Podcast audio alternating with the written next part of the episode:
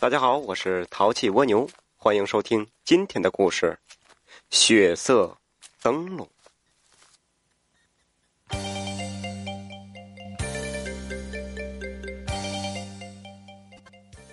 今天我要讲述的故事和所谓的阴间地府有关系。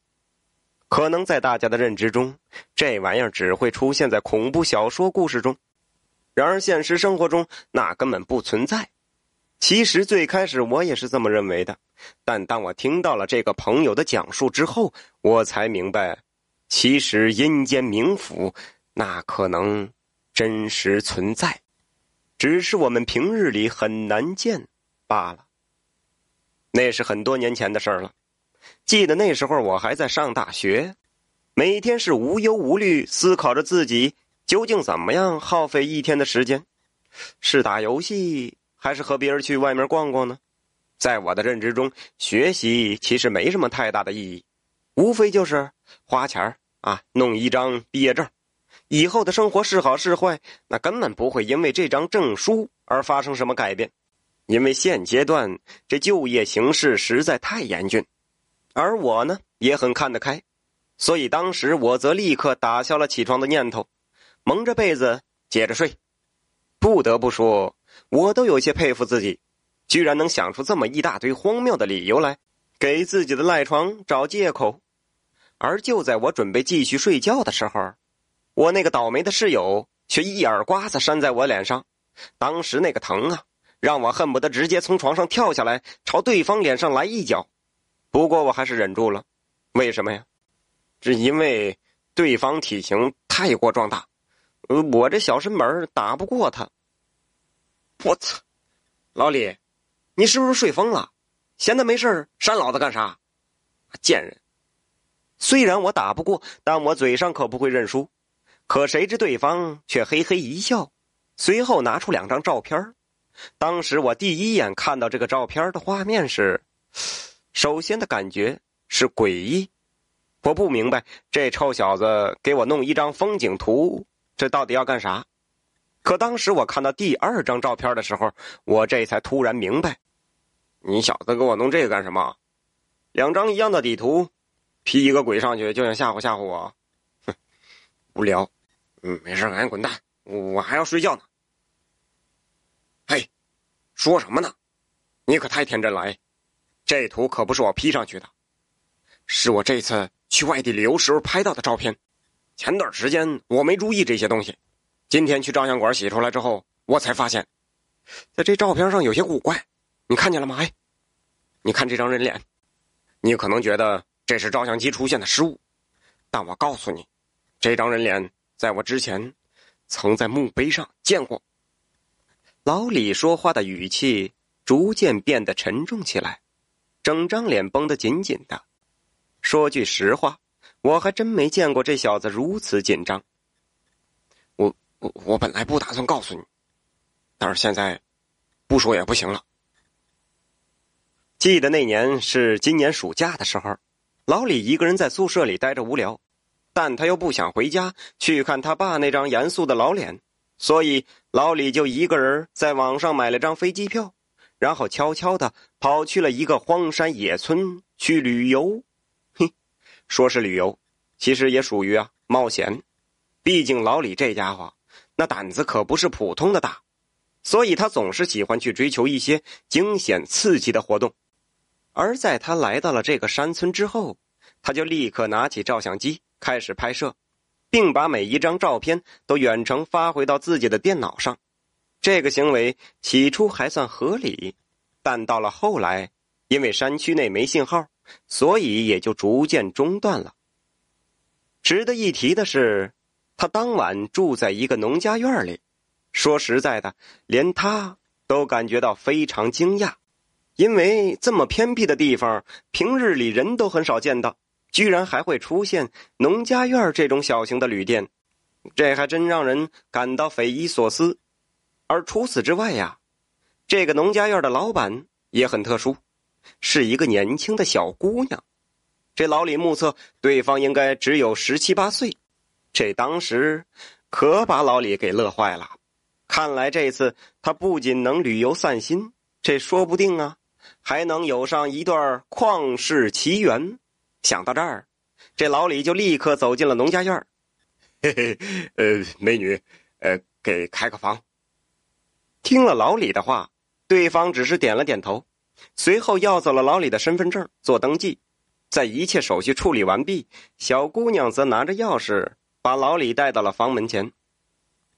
你的房间就在这里，晚上吃过饭就早点休息，千万不要出来乱逛，否则的话，我们不负责任的。希望你能记清楚这点。现在的老李还真有些诧异，你越是不让他晚上出来瞎逛，他就越想出来逛逛，看看能不能遇上什么乱七八糟的事儿。要我说呀。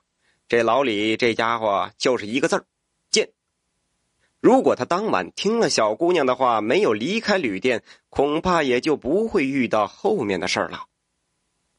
记得当晚老李在吃饭的时候，就看到小姑娘已经把农家院的大门给锁好了，可这又怎么能困得住老李呢？他晚上拿好了拍摄设备后，就一个人顺着窗户爬了出去。虽然是二楼，但也不算太高。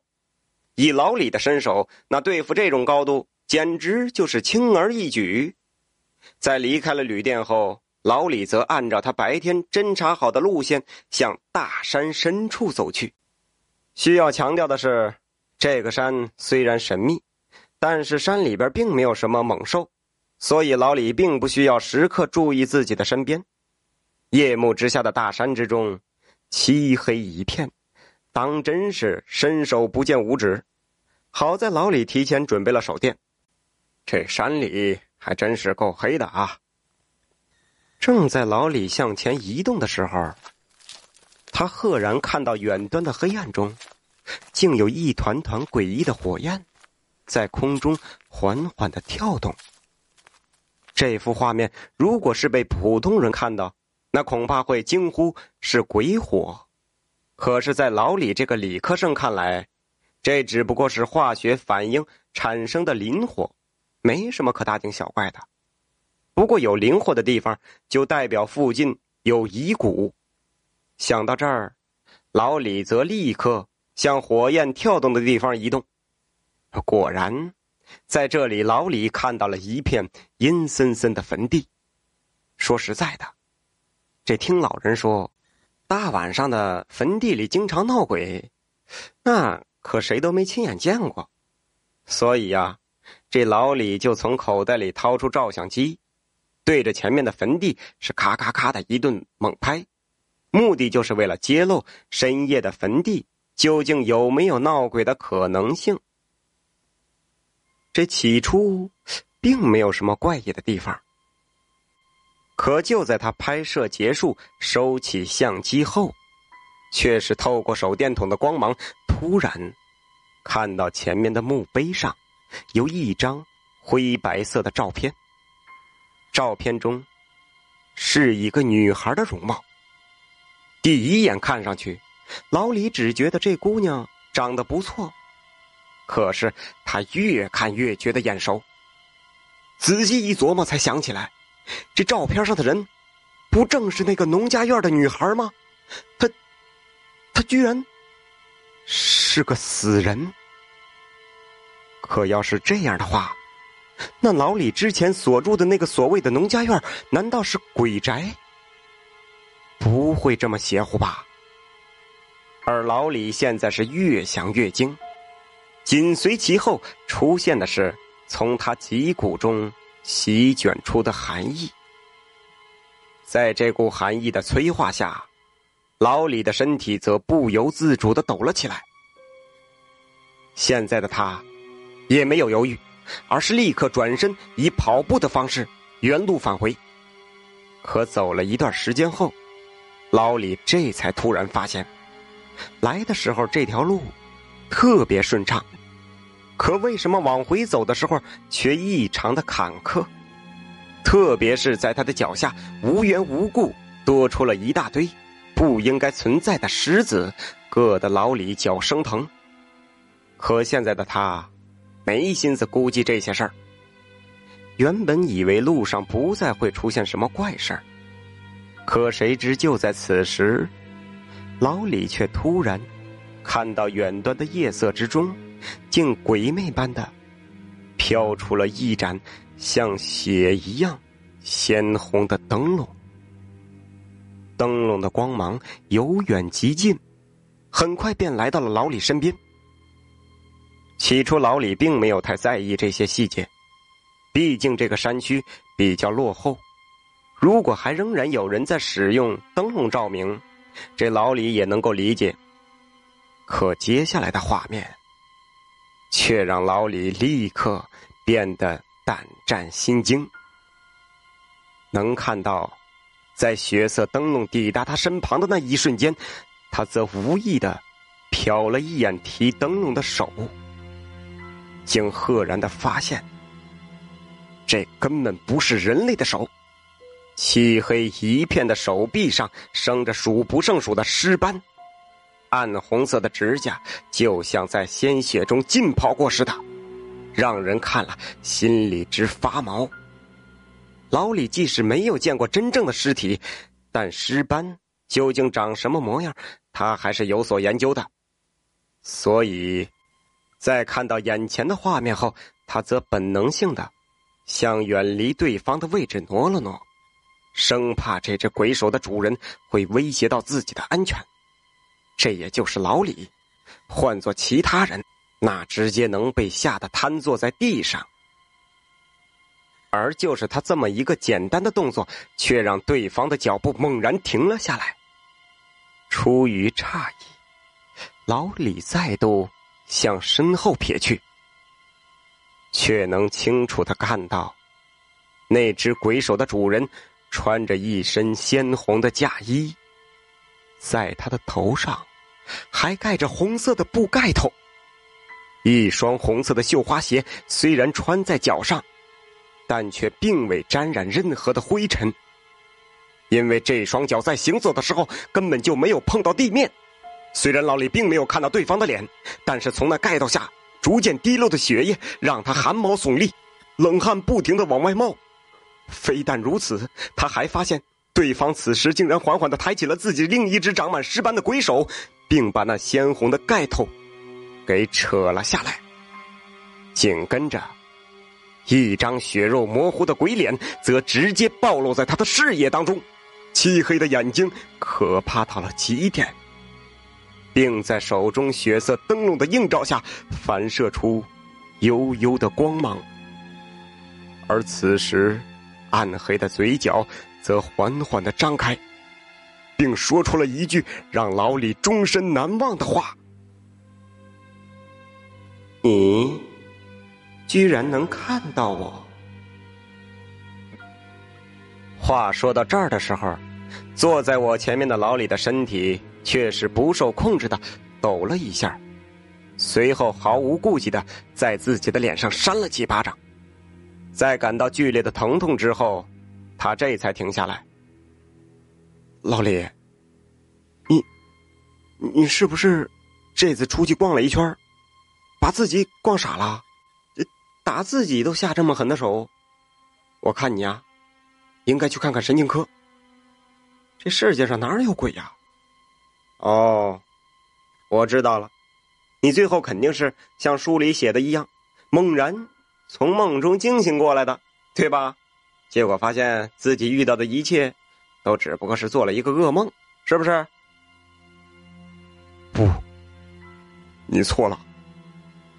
我是真的遇到了鬼，而且，我后来是从深山里逃出来的。如果你不相信的话，你看这儿。说着，老李就挽起了自己的袖子。并将那块藏在衣服下的伤痕展现在我的面前。看这儿，这就是被那个鬼咬的。要不是兄弟我当时跑得快，恐怕现在都回不来了。看到这儿，我也觉得非常诧异，这小子究竟是怎么确信自己当天是遇到鬼了呢？后来我才知道，他回来后就立刻找了个阴阳先生。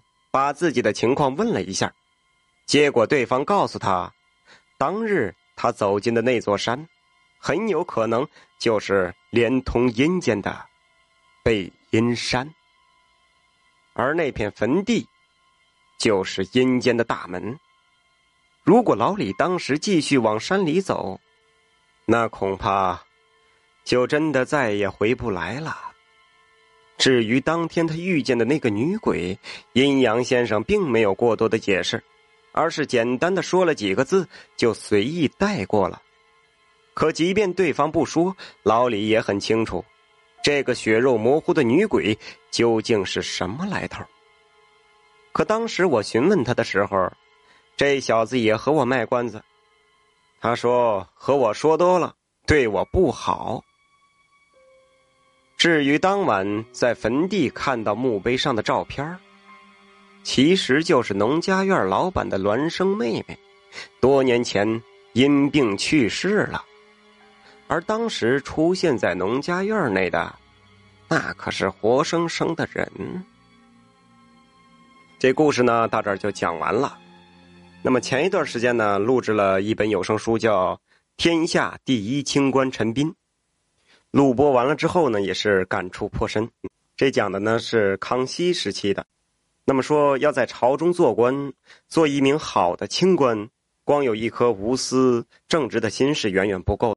没有一定的胆识、谋略、魄力的话，那根本什么事都办不成，甚至说可能会被孤立。那么陈斌呢，就是从一个小小的县令。他利用自己超群的智慧呢，在短短的几年时间，就擢升成为封疆大吏，是深得康熙皇帝的钦佩和赏识。喜欢历史、喜欢官场权谋的，可以去听听。感谢各位的支持。